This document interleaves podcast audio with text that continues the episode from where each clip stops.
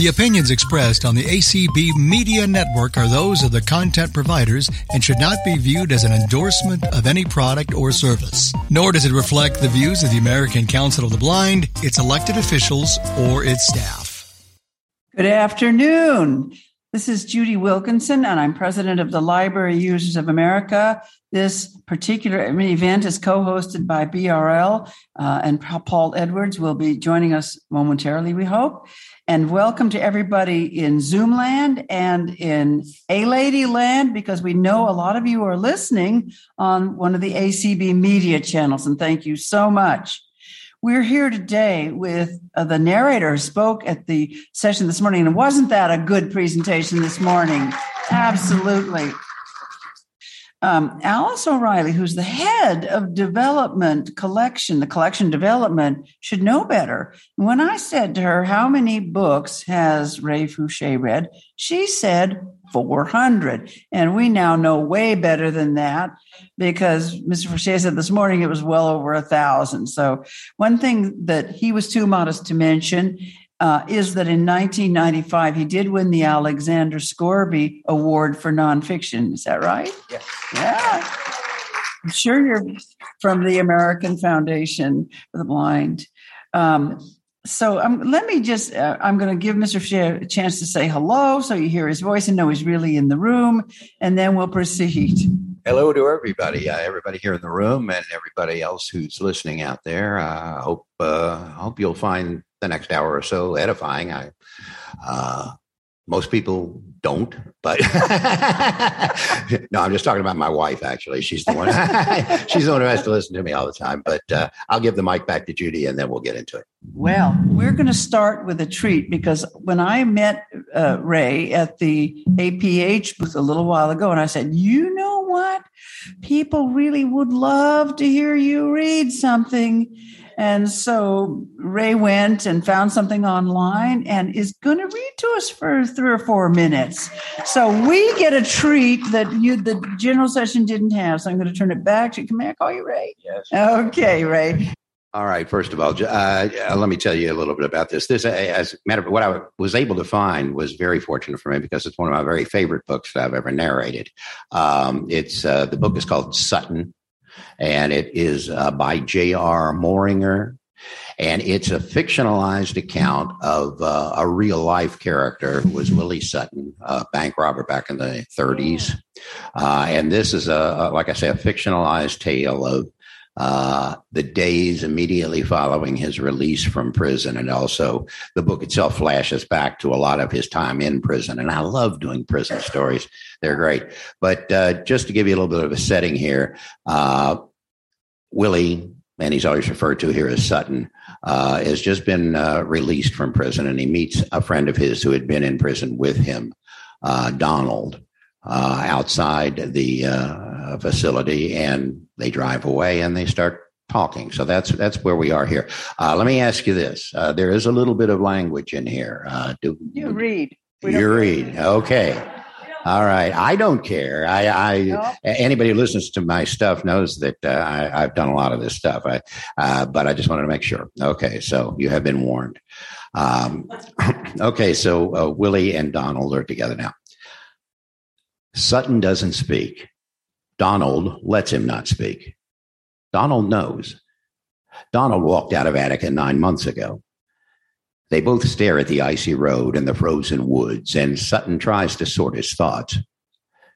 After a few miles, he asks if Donald was able to get that thing they discussed on the phone. Yes, Willie. Is she alive? Don't know, but I found her last known address. Donald hands over a white envelope. Sutton holds it like a chalice. His mind starts to go back to Brooklyn, back to Coney Island, back to 1919. Not yet, he tells himself. Not yet. He shuts off his mind, something he's gotten good at over the years. Too good, one prison shrink told him. He slides the envelope into the breast pocket of his new suit. 20 years since he's had a breast pocket. It was always his favorite pocket, the one where he kept the good stuff engagement rings, enameled cigarette cases, leather billfolds from Abercrombie, guns. Donald asks who she is and why Sutton needs her address. Well, I shouldn't tell you, Donald. We got no secrets between us, Willie. We've got nothing but secrets between us, Donald. Yeah, that's true, Willie. Sutton looks at Donald and remembers why Donald was in the joint. A month after Donald lost his job on a fishing boat, two weeks after Donald's wife left him, a man in a bar said Donald looked beat. Donald, thinking the man was insulting him, threw a punch, and the man made the mistake of returning fire. Donald, a former college wrestler, put the man in a chokehold, broke his neck. Sutton turns on the radio. He looks for news, can't find any. He leaves it on a music station. The music is moody, sprightly, different. What is this, Donald? The Beatles. So this is the Beatles. They say nothing for miles. They listen to Lennon. The lyrics remind Sutton of Ezra Pound. He pats the shopping bag on his lap. Donald downshifts the GTO, turns to Willie. Does the name in the envelope have anything at all to do with you know who? Sutton looks at Donald. Oh, okay. Who? You know, Schuster? No, of course not. Jesus, Donald, what makes you ask that? I don't know, just a feeling. No, Donald, no. Sutton puts a hand in his breast pocket, thinks. Well, he says, I guess maybe it does, in a roundabout way. All roads eventually lead to Schuster, right, Donald? Donald nods, drives. You look good, Willie boy. They say I'm dying. You'll never die. yeah, right. You couldn't die if you wanted to. Hmm. You have no idea how true that is. Donald lights two cigarettes, hands one to Sutton. How about a drink? Do you have time before your flight? What an interesting idea. A ball of Jameson, as my daddo used to say. Donald pulls off the highway and parks outside a low down roadhouse. Sprigs of holly and Christmas lights strung over the bar. Sutton hasn't seen Christmas lights since his beloved Dodgers were in Brooklyn. He hasn't seen any lights other than the prison's eye scalding fluorescence and the bare 60 watt bulb in his cell. Look, Donald, lights. You know you've been in hell when a string of colored bulbs over a crummy bar looks more beautiful than Luna Park. Donald jerks his head toward the bartender, a young blonde girl wearing a tight paisley blouse and a miniskirt. Speaking of beautiful, Donald says. Sutton stares. They didn't have miniskirts when I went away, he says quietly, respectfully. You've come back to a different world, Willie. Donald orders a Schlitz. Sutton asks for Jameson. The first sip is bliss. The second is a right cross. Sutton swallows the rest in one searing gulp and slaps the bar and asks for another. The TV above the bar is showing the news. Our top story tonight Willie, the actor Sutton, the most prolific bank robber in American history, has been released from Attica Correctional Facility in a surprise move by Governor Nelson Rockefeller. Sutton stares into the grain of the bar top, thinking, Nelson Rockefeller, son of John D. Rockefeller Jr., grandson of John D. Rockefeller Sr., close friend of not yet, he tells himself. He reaches into his breast pocket, touches the envelope. Stop. We'll stop right now. Okay? How's that? I'm sorry. Oh, thank you. Thank you so much. And now I do want to give uh, Paul Edwards, uh, president of BRL, who's coming to the room and is the co co-hosting of this event, uh, a chance to say hello. Hello. Thank you, thank you very much for being here, uh, uh, Ray. We we truly appreciate your spending some more time with us, and um, I I know I know our folks have some interesting and sometimes off the wall questions. So I hope you'll put up with us. Oh, and you don't get the first one, Paul. You I- may get the right. last one. Uh, let's start with somebody in our Zoom room, Miss Chanel. All right, let's do that. We're up to 70 in here, by the way. Thank you very much. Uh, thank you, Ray. Um, Miss- uh, it, would you mind? Uh, first of all, I want to tell you I really appreciate what you We do need to for know who you of us. are, please. Oh, okay. Would everybody, by I the always way, who forget. does speak? I'm Debbie identify themselves? Watson from Chicago. thank you. My name is Debbie Watson. I'm from Chicago. And I really do appreciate who you are and what you do for us. I really enjoy the books that you read. Thank you. Um, I'm reading one, in fact, right now called A Tap on the Window that you've done. But my question is could you repeat your email address again, please? Sure. Glad to. It's uh, R Foushee, and that's spelled F O U S H E E 4 1 at gmail.com. Okay, so R Foushee, F O U S H E E, 4 1 at gmail dot com. That's correct. Thank you very, very much. I really welcome. enjoy your reading a lot. Good afternoon, Ray. My name is Sheila Young from Florida. um, I think I kind of got what your answer might be on this one this morning, but I'm not sure. What's the favorite book you've ever read? Um, that's a favorite question that people like to ask, and I I don't ever single out one, but uh, I have about five or six that uh, always rise to the top with me. Uh, one of them is the one I just read from, uh, which is uh, Sutton by J.R. Moehringer. Uh, he also wrote a book that uh, got a lot more notice than Sutton did. Uh, it's called The Tender Bar. There's been a movie made of that recently, I know. He's very good. But also other books that just really blew me away. Is one is it's titled Boy's Life, and it's by Robert McCammon. Uh, that last name? McCammon, M C C A M M O N. And it's uh, it's kind of Stephen Kingish, but uh, also not. Uh, just sort of in atmosphere and in uh, sort of his rural nostalgic descriptions of uh, a youth in 1960s. But it's it's a very very nice, very good book. Um, I also really really liked um, a book called uh, Candyland, and Candyland uh, was written by Evan Hunter, who also wrote under the name Ed McBain when he did the 87th Precinct series. As Evan Hunter, he wrote more serious uh, literary things, and uh, as Ed McBain, those were uh, tight police procedurals, uh, big long series of books that were written in the 50s, 60s, 70s, 80s, up until he died.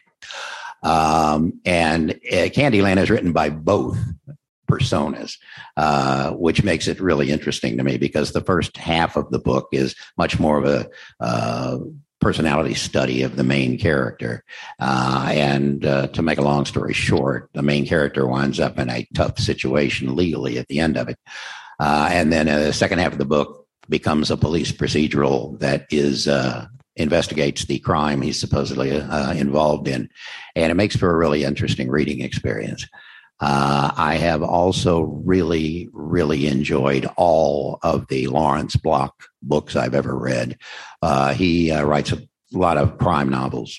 Uh, and his best series, as far as I'm concerned, is the Matt Scudder stories. Matt Scudder is a uh, private eye, and the the books taken as a whole are much better than any of the books by themselves. So the whole series is just excellent. Uh, those are those are just a few that that jump to mind. Mm-hmm. Red, are we going how back many to those Sue? have you Oh. read? Um, oh, virtually all. Yeah, you know, Paul Edwards up here, who's read, you know, if it has, if Paul hasn't read it, it probably isn't worth reading. Has read just about, you know, anything you could imagine. Anyway, let's go, but Chanel, back to another Zoom call. And next up is Jeanette Kutash. We're going to take two from the Zoom room now. And after Jeanette will be Herbie. if you had one piece of advice for a brand new person who had never read a talking book or a brand new person who was just becoming a narrator and you were to be their mentor, what advice would you give those two people? As far as anybody reading uh, the books, uh, I would say uh, do what I did in terms of uh, recording them. I, I, didn't have a choice, but uh, I'm assigned books as they come down the pike. I mean, they they come to me, and I people always ask me, "Do you get to choose which books you read?" No, I don't.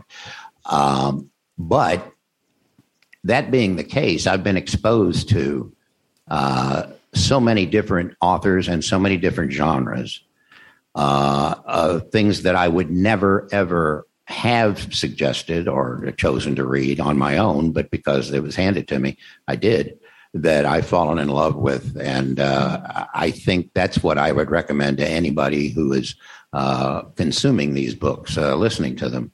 Uh, go outside your comfort zone a little bit. Uh, if, if everything you read is a Western, try a detective story or try some nonfiction or, um, you know, any, anything uh, explore other genres. You won't necessarily love them all. I'm not saying that every time I was asked to read a book uh, that I was unfamiliar with that I did love it. There have been many uh, that I actually hated. Uh, it, I hope it doesn't come through in the reading. That's that's usually the challenge in those instances. But there are some books that I'm actively irritated with the whole time that I'm reading them. Uh, but that would be my suggestion. As far as uh, advice to anybody who wants to do this, uh, boy, that's really tough because it's really a question of circumstance for me. I happen to live in Louisville, Kentucky. I happen to know an announcer at my TV station who had been doing this for years. And it all just kind of fell together for me. Uh, and it isn't like so many other jobs that you can do it anywhere.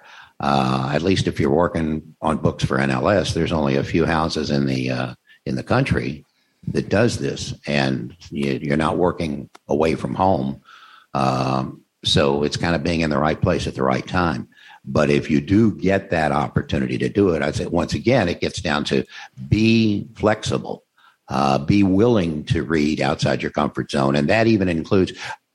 I, I, at the beginning of this uh, presentation here, I before I read my excerpt, I said that there's some language in here, and I was given the go ahead to do it, and I'm happy with that. That's the, I like that. Uh, that's because that's the way the book was written.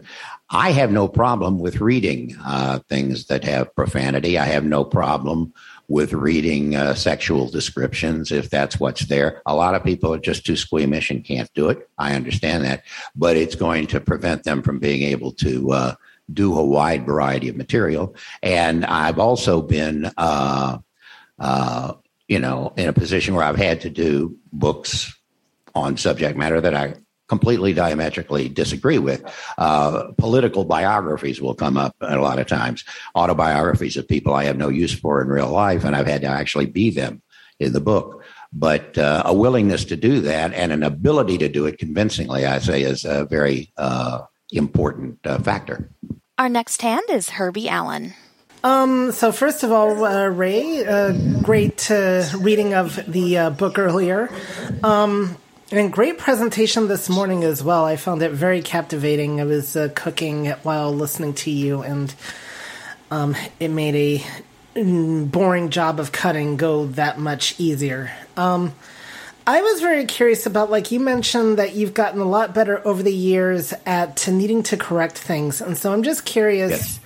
Um, what did what helped you not to have as many corrections over the years, and also do you ever listen to any of the books that you've recorded, and do you find that uh, you have a different opinion as opposed to your monitor on what type of things need to be corrected or done differently? Okay, um, let's go in reverse order. I very rarely uh, do listen to the books that I have recorded. I would like to on occasion, but you know, actually, I'm not supplied with a recording of this, and it would be a kind of a complicated process to get it because of the method that, that you anything I could play because of the uh, the different formats that are used.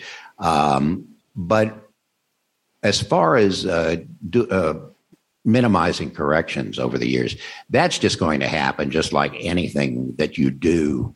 Uh, over and over. You do something for 40 years, you get better at it. When I was first doing this, I was reading aloud the way most people would read aloud.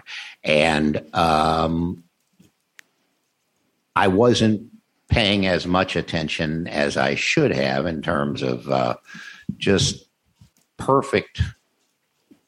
It doesn't have to be perfect diction, but you realize that most of us speak lazily uh, in informal situations. When you're narrating, I, I, hope I don't sound like an academic trying to, uh, you know, deliver a precise uh, lecture. But at the same time, you really do have to pronounce all of the words correctly.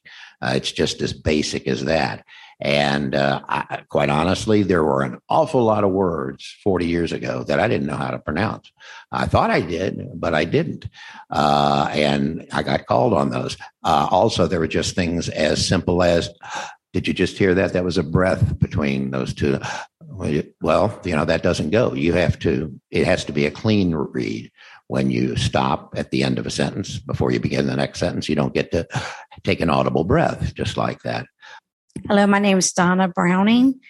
Um, I am curious. So, when you're doing stuff like this or anything else that involves recording, or you have bloopers, I'm really curious. Well, if you could ever, if you can remember your funniest mistake, your funniest blooper, what it was like.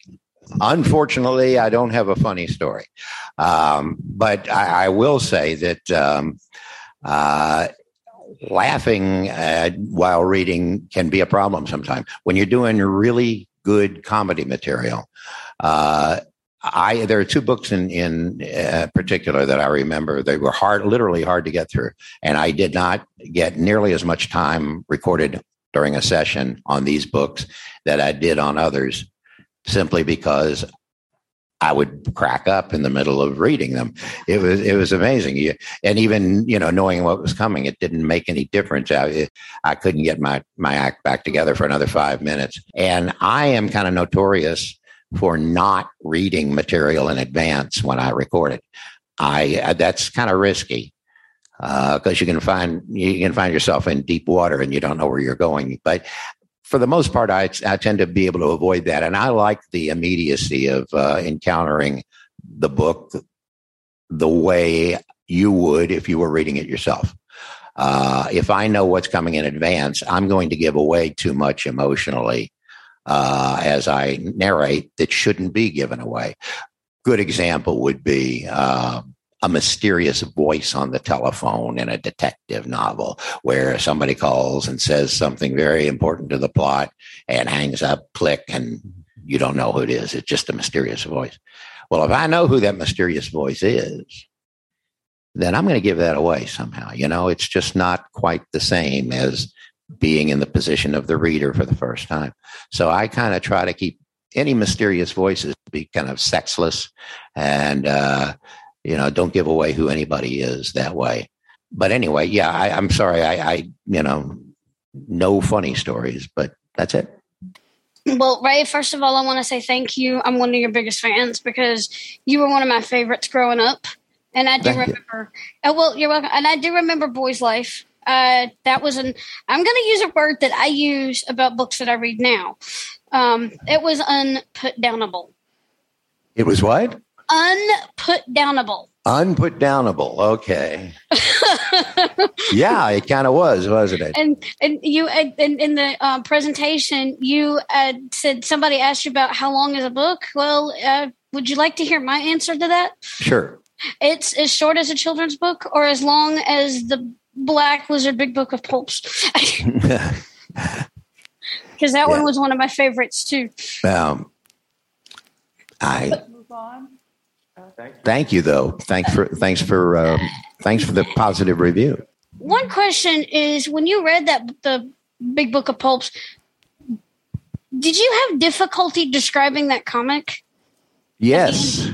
Uh, you, you, read that. Okay. That, that was an, an interesting situation. Uh, the comic being referred to, this was, uh, Otto Penzler's Big Book of Pulps. It was a collection of, uh, pulp short stories from the 20s and 30s, the old pulp magazines. And it was a lot of fun to read. Um, you know, the dashing uh, heroes and the uh, nefarious villains and all of that business. But uh, one of those stories had appeared in the pulp magazine, and it wasn't in prose form, it was in comic form, comic strip form. So uh, my monitor and I basically had to come up with a way of describing the action in the panel, uh, each panel. So basically, doing a you know we we'd agree on what was an adequate description of what's going on in the panel, then read the uh, uh, I'd read the dialogue and the word balloons, and then we'd do it all over again for the next panel. So this was about a 15, 20 page story, and it was one of the more uh, labor intensive uh, uh, sections of a book I've ever had to do. So I think we'll try and see if we have a question in the room, Mr. Ralph. Hi, this is Andrea from California. Hi, Andrea. I loved Green Mile. I just, uh, I think I've read the book four or five times. I saw the movie 1st uh-huh. and but there was stuff in the book, of course, that wasn't in the movie, as there invariably is. You made it come alive, and it was a very intimate experience. I use that word because sitting in my room alone, listening to some of the scenes in that story, um, you laugh, you cry, mm-hmm. you just, I mean, and you did the voice of John Coffey so well. I mean, oh, my gosh. You. you really, I mean, the actor who played him in the movie was amazing, and he had no acting experience. I don't know if anybody knows oh, the story. He, he really was good. I, yes. I won't tell it, but he was Tom Hanks's driver. He didn't have any experience. He wasn't an actor.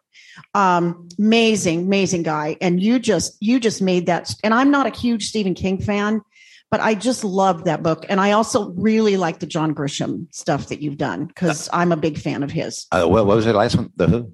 John Grisham. oh, yes. Yes. Yeah. Okay. Thank you. Yeah. I love legal stuff. That's been fun. Yeah, there's uh, several series of legal thrillers that I've uh, done. Dismas Hardy novels probably would be ones that are, uh, uh well, most numerous, I would say let's go to Lino Morales. Yeah, good afternoon from North Carolina. This is Lino. It's hot and humid down here. But listening to you guys under the under the ceiling fan, listening to your presentation, this is great.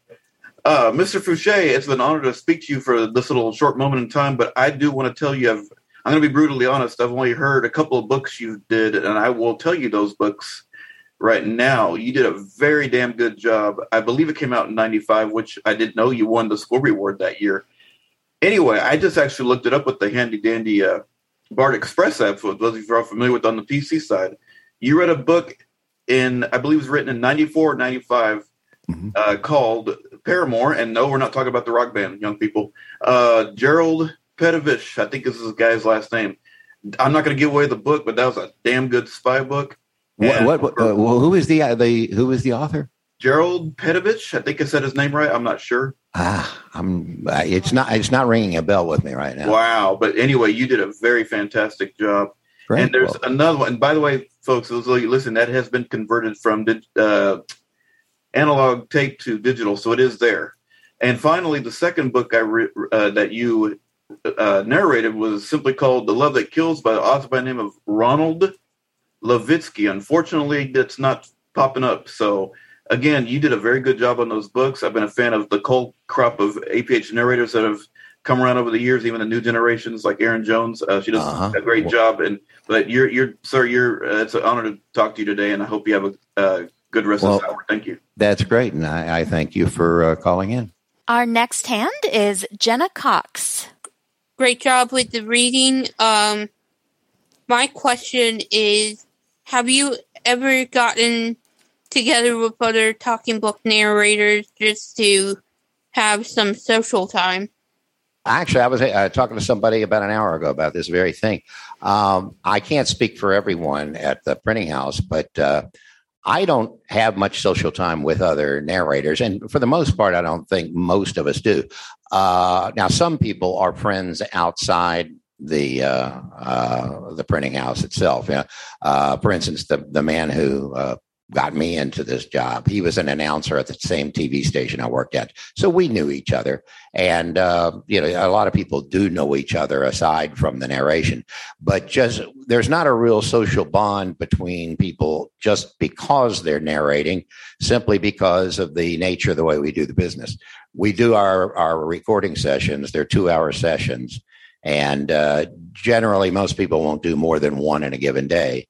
So it depends if it could be early morning, could be late morning, could be early afternoon, late afternoon. uh, whenever it is you go you go to your studio you you meet your monitor there and the two of you work together to record your session and then you walk right back out of the building and go to your car and go home uh, so there's not a, it's not like the usual thing like i got to know everyone at my tv station because I was working 40 hour weeks there. And, you know, in an office environment, you meet everybody, you become friends, and you know, everybody's big buddies. But there are a lot of uh, narrators at the printing house that, quite honestly, I, I don't know. There are a few I've never even laid eyes on. Uh, and there are others that I am good friends with. But those are people, like I say, that I know in other capacities other than just being fellow narrators. Hello, Ray. I'm really enjoying your presentation. I enjoy your books, and I, I want to take this opportunity too to welcome you from the American Association of Blind Teachers, who's um, sponsoring this group too.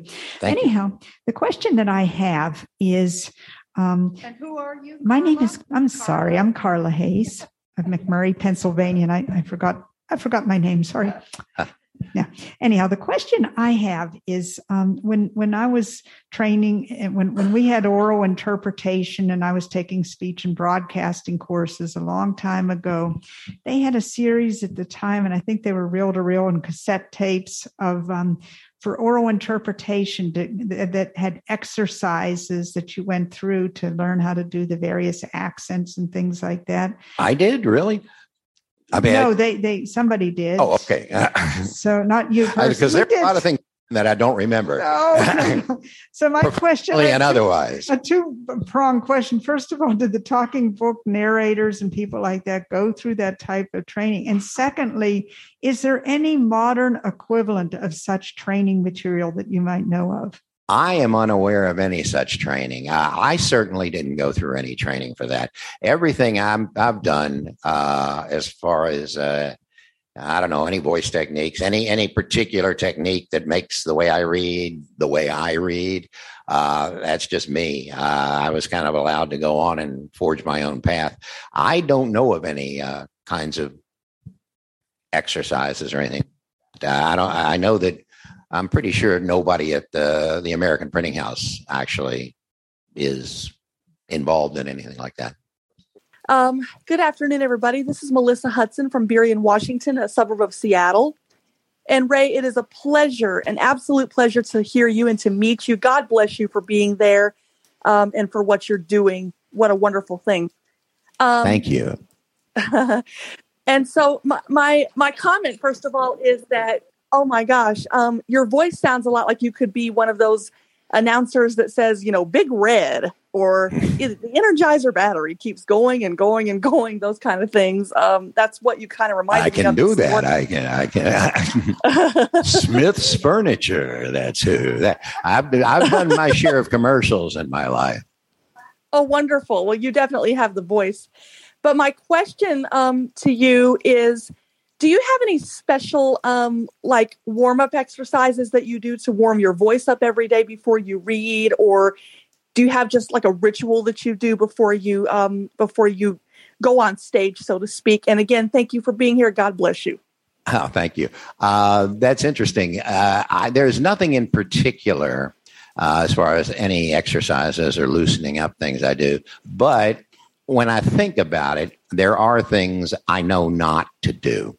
Um, I have learned things over the years not to do. And one is that I would like to read uh, on a semi empty stomach. Uh, you know, those little stomach rumbles that, uh, you know, the ones, some of them are very small and you think, oh, nobody heard that. Well, these microphones, they hear that.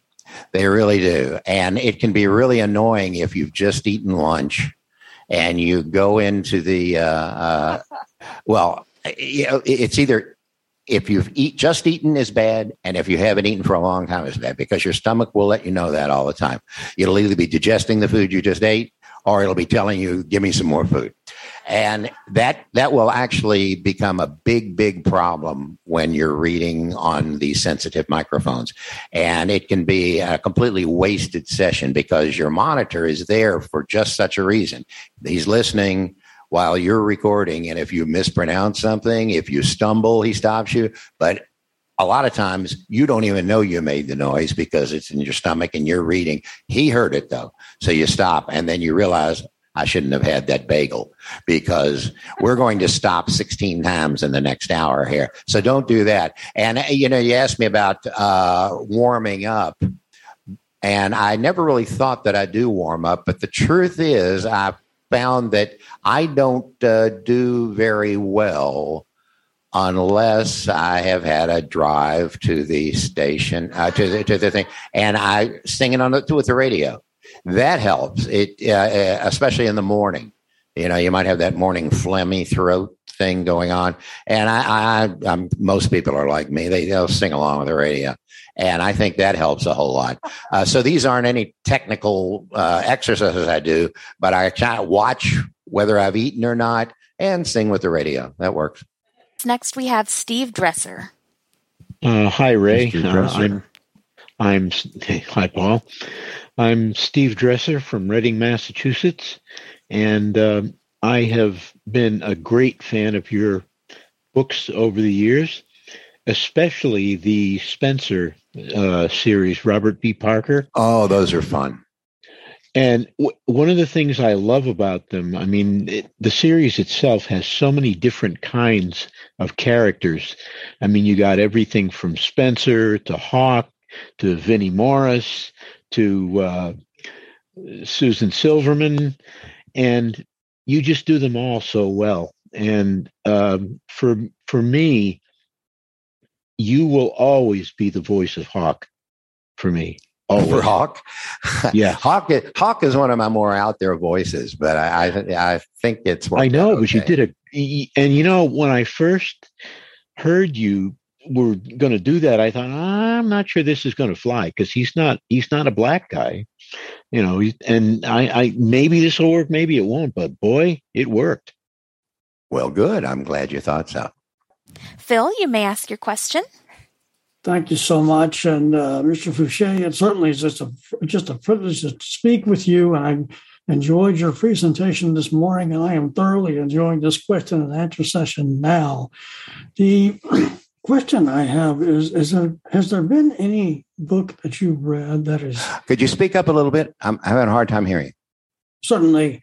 Uh, has there been any particular book that you have read that has maybe had a special impact on you or affected you in a special way or touched your heart? One that you just thought about so much that I wanted to could uh, read hmm. over and over.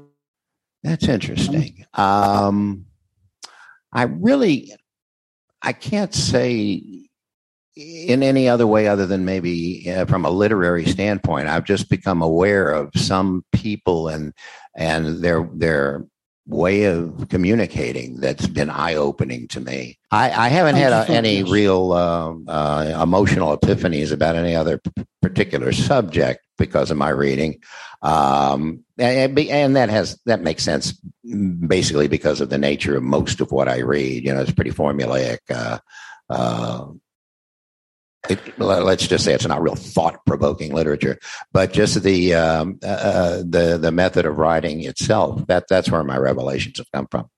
Uh, Ray, you. it's a pleasure to meet you again. You know, you came to visit us in Mississippi the early 2000s. Oh yes, you were there. Smoot. Yes. And so my question to you now, but when you sit in your booth, and I'm sure there's a uh, window that you look and see your monitor, right? Correct. So when you make a mistake, what what does your monitor do? Does he wave? No. Does well, he stop the recording? We we we're in communication with headsets. Oh, okay. And so I'm wearing headsets. I hear myself read wow. all the okay. time. So I'm uh, when I'm reading, and if he's not talking to me, I'm hearing myself. Okay. Um, and uh, but if, if he has to if he has to stop me, it's easy. He flips a switch and says, "Hey, stop!" You know. Okay. So so that that's the way that works. You know, I have to tell you, the reason you're here is because when we said, who, who could we ask as a narrator that hasn't been with us? Mr. Ralph Smitherman, who's just asked you the question, is the one who suggested your name. Oh, really? Yeah. Well, so. thank you, Mr. Smitherman. Uh, this is Vanessa Lowry from Lutherville, Maryland, which is in Baltimore County. Um, I've enjoyed reading books that you've narrated for many years, including the Lou Boldt series. Lou Boldt. Yes. Uh, yes, those were yeah. good set up in Seattle. They, yep, yep, yep. So you said that, you know, in general, you don't have control over the books that you're handed, yet obviously you are assigned at times to a series. Does somebody make a decision? Ah, he really does well with that series, so let's try to stick with him if we can. I, well, I, it's uh, you bring that up, and you know that makes me wonder sometimes too. Um, first of all, yes, if you do a book and there's part of a series, generally they'll try to get you to uh, try to make sure the books go to me uh, subsequently as they come in. But it doesn't always happen that way. That and we get our books from NLS. They also send books to other recording houses around the country. There aren't very many, but they get them. Sometimes they'll stop sending uh, books in the middle of a series, and they'll start sending those books to one of the other houses. So I will not be doing them from then on if that's the case. Now, if they get to the printing house in Louisville, they will assign me the book to keep the series going. Lou Boldt is a good example of one. I just stopped getting the books, and nobody else uh, at our place has been doing them, but somebody must have picked it up somewhere else. They were good, though. Hi, Ray. This is Allison Fallon in Oklahoma and I've always enjoyed your Spenser books.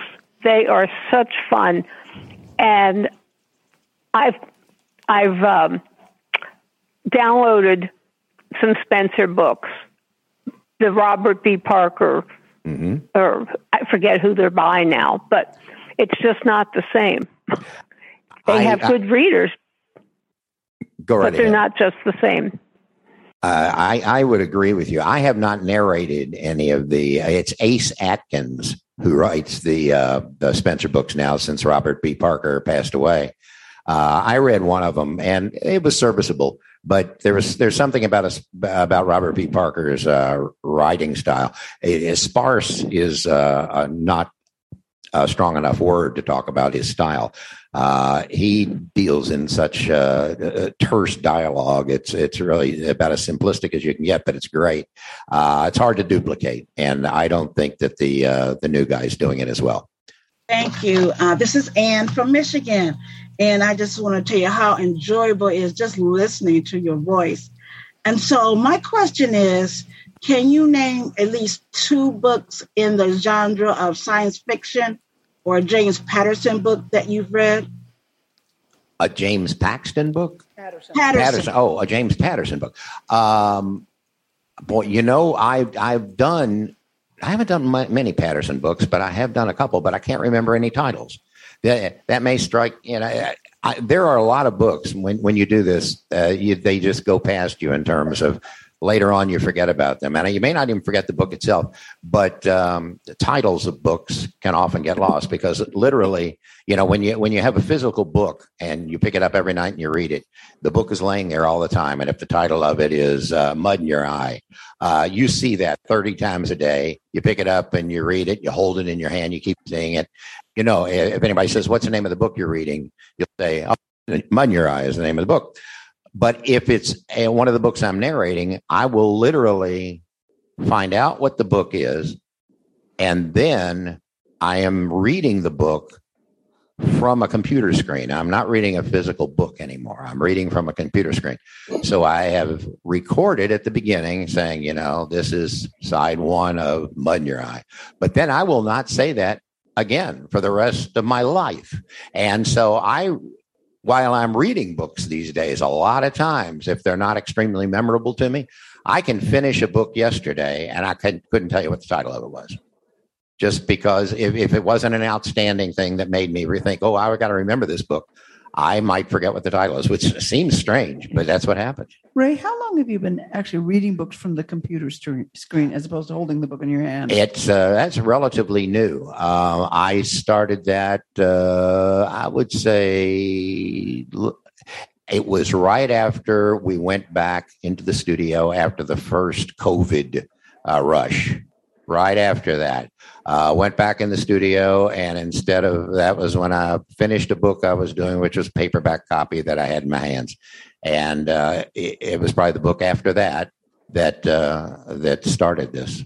Prerogative. Do you? Is it harder? How how is the experience reading from the computer screen? I was leery of it, but it's it's perfectly great. It's easy, and uh, there are a few things that it makes uh, it, that it create improvement. One is which one of which is the uh, the dreaded page turn. Uh, that's just a physical maneuver you have to be able to do and and keep you know keep your concentration, but you have to do it quietly. Page turn noises were always uh, corrections we had to make.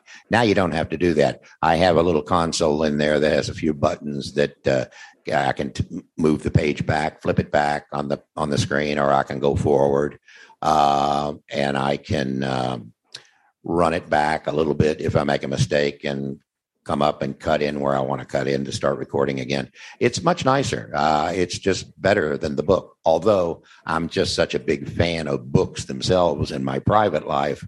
Um, I, you, know, you should see my house. I mean, it's my wife thinks I'm crazy, uh, and she likes to read, but we've got books galore. So I'm, I am a physical book fan, but for purposes of what I do, I like reading off the computer screen right now. Uh, Melena Vanderwall. Hello, I'm so super excited to get to talk to you for a second. I tried emailing you. I tried emailing you um, this morning, and I must have typed your email address wrong because it bounced back. But I, I too am from Michigan, and um, I just wanted to tell you how great of a job I thought you did this morning, and I've thoroughly enjoyed your your talk and discussion with everybody this afternoon. Well, thanks very much. Appreciate that. Hi, this is uh, Donna Siren in St. Louis. And uh, first, I want to say that you are one of my favorite narrators.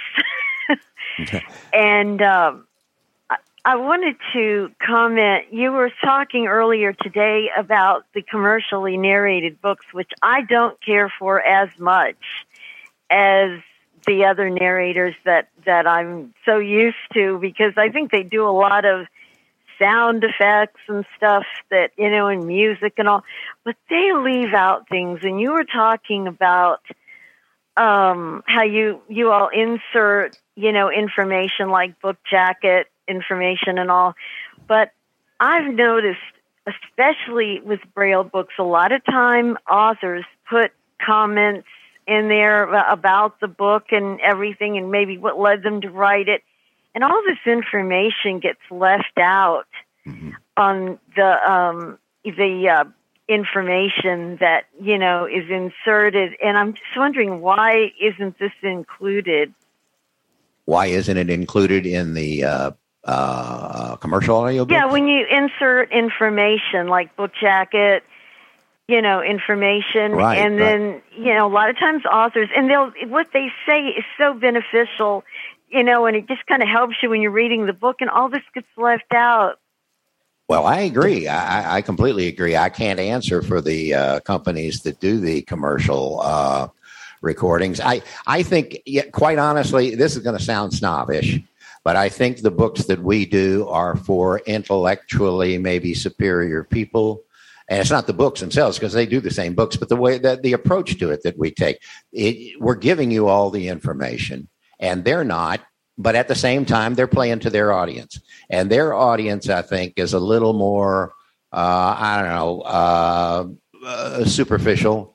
Uh, you know, they're the kinds of people who who go to the movies and immediately get up before the credits are over. They they don't they don't care about credits. They don't care about any. They they just they want to see things blow up for two hours and then you know leave. Uh, and and uh, they're not you know uh, the kind of material you're, you're talking about, which kind of uh, enhances the experience. They're not interested in enhancement. They don't know what the word enhancement means anyway. So uh, I think that uh, that you're a smart person, and they're not. I just looked at the Bard listing and it only had 606 Ray Foushee books. Six hundred and six. that that's but- but that's here's that's way low. But here's the deal. I bet you a lot of the books were done on cassette and have not been converted. So That's very possible. Oh yes, yeah. Now, yeah, yeah. I'm not calling anybody a liar. I know that's that. That's probably that's probably the explanation. It, they've got 606 books available now. I suppose. Let's go to Jonna. If that's how to pronounce your name, you may ask your question. Ray, I love those Robert B. Parker books. And I just think you do such a great job with that. My question is during the pandemic, you say that you only have like four hours a day to record, to read that for as much of you as I read, I read way more of you than four hours a day. I'm just wondering, is that really all the time that you get in one day of recording? Because that doesn't seem like much. Well, okay. Uh, actually, it's only about two hours a day that I record. And in that two hours, I generally average between 90 and 100 minutes that will be that I'll actually get done. Because uh, the other rest of it is is basically stopping, starting, mistakes, whatever. You know, you can't go straight through. So it's really that's the only amount, and it's not a question of I only get that much time. I can only do that much time. If you're doing this, two hours is plenty for a day. Uh, is sitting in one chair, not moving for two hours, and talking nonstop. It's amazing. You know, it doesn't sound like it's physically difficult, but it actually is. It, I mean, I, I, don't come home exhausted or anything, but as far as your voice is concerned, it really is a workout for it. I have done two sessions in a day. Uh, and there was a time there for a short period when that was my norm, but I couldn't do that. Uh, and, and, you know, now I couldn't. I would, and I wouldn't want to. the The quality would suffer. Uh, but and you're saying you listen to more of me than I do in a day, and yeah, that's true. But I've got a lot of backlog that you haven't heard yet, so we'll we'll we'll, we'll probably keep you uh, supplied pretty well. Next up is Linda Yaks.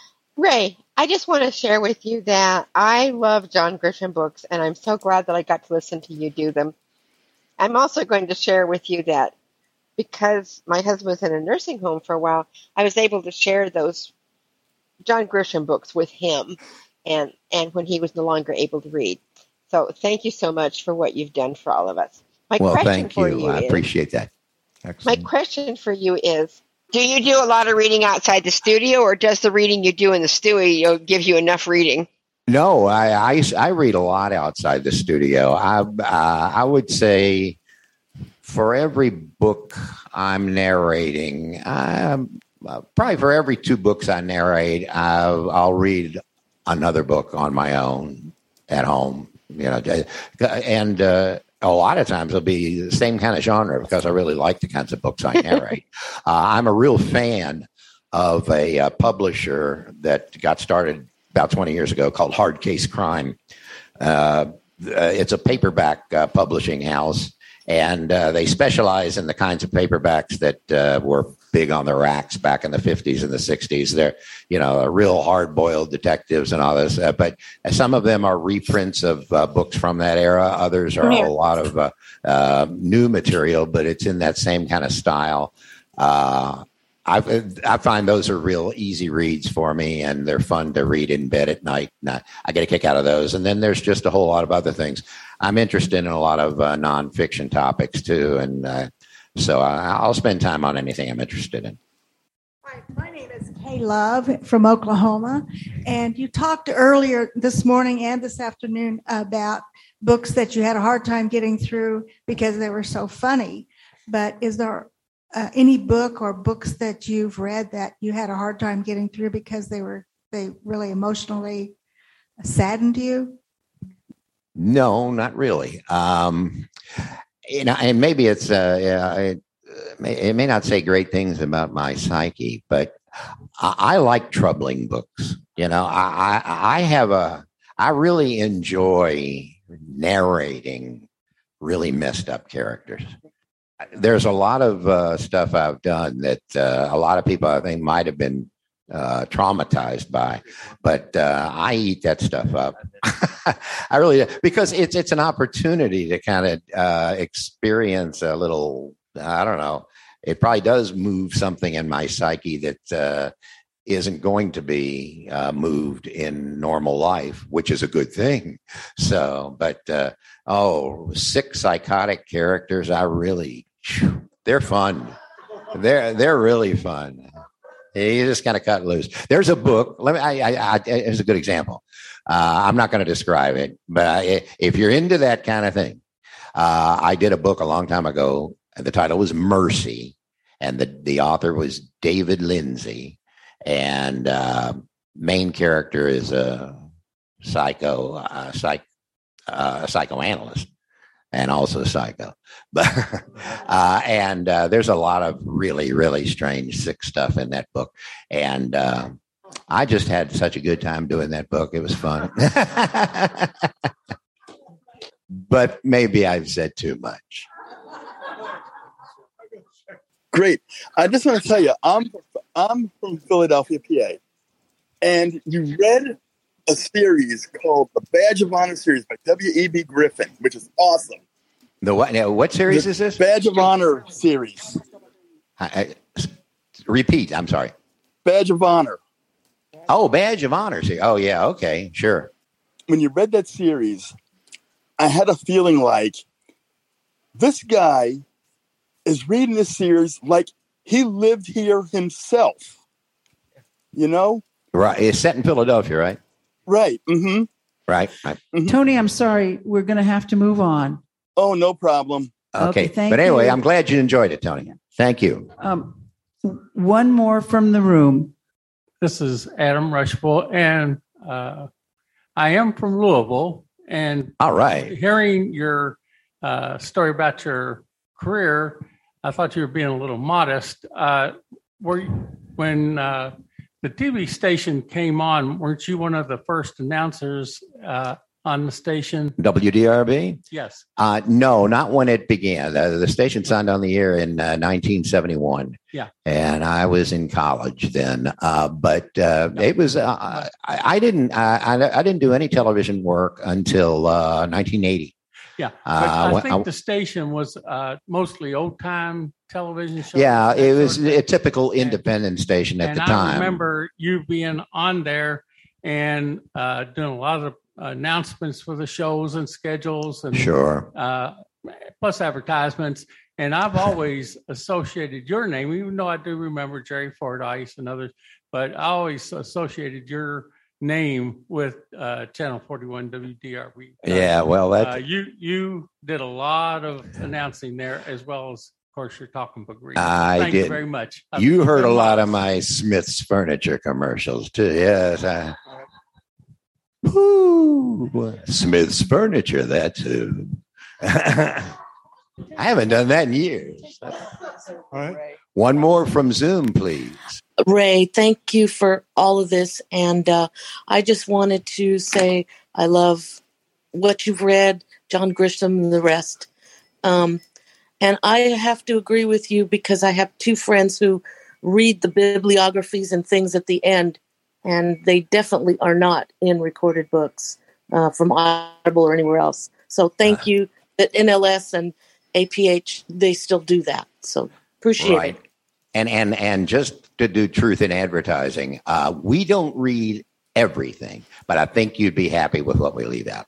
Uh, we leave out some of the most esoteric nonsense that's will be in the back of a book. That, you know, um, so I, I, I fully approve of what we do leave out, and it's not much. And it's it, it, most books. There's nothing left out at all.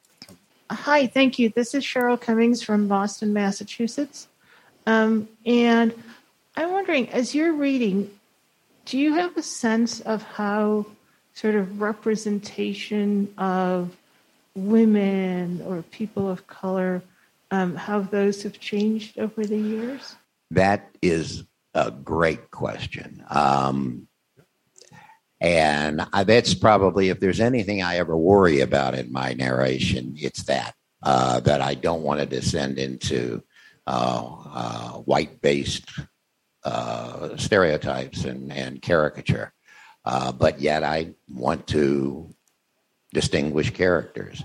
Uh, what I try to go with, lucky here's here's here's what makes things lucky for me. Uh, it could be very caricaturish to make a black character in a crime novel, a deep voice guy who's you know tough and all. However, what makes things easy for me is that the author does that instead. You know, the author will give me cues as far as you know uh, what the tone of, of someone's demeanor is. And so I'll go from there. But I'll tell you, I think I've been guilty uh, in for a long time of over caricaturing people anyway. Uh, and what I've come to realize is that uh, you don't need to do that, and and you find that out if if you just watch television these days because didn't used to have anything but white people on TV. Take this one. Real quickly, I want to I want to say that I think that uh, I do a better job of it these days than I ever did before because I don't differentiate uh, because of race or or uh, ethnicity as much as I used to, and I think that's good. And I think it's more accurately portrayed in in other media, which makes it easier to do. Uh, that's it. But it is it, it's an issue that I have to face every time. All On right. behalf Oh, of library users, I'd like to thank Ray Foushee for spending some time with us. Uh, we have we have truly appreciated on behalf of BRL and Lua and a host of other organizations that are part of sponsoring uh, this presentation, the time that you've given us. Um, for the sake of, of full disclosure, I have never read an Ed McBain book. never read one.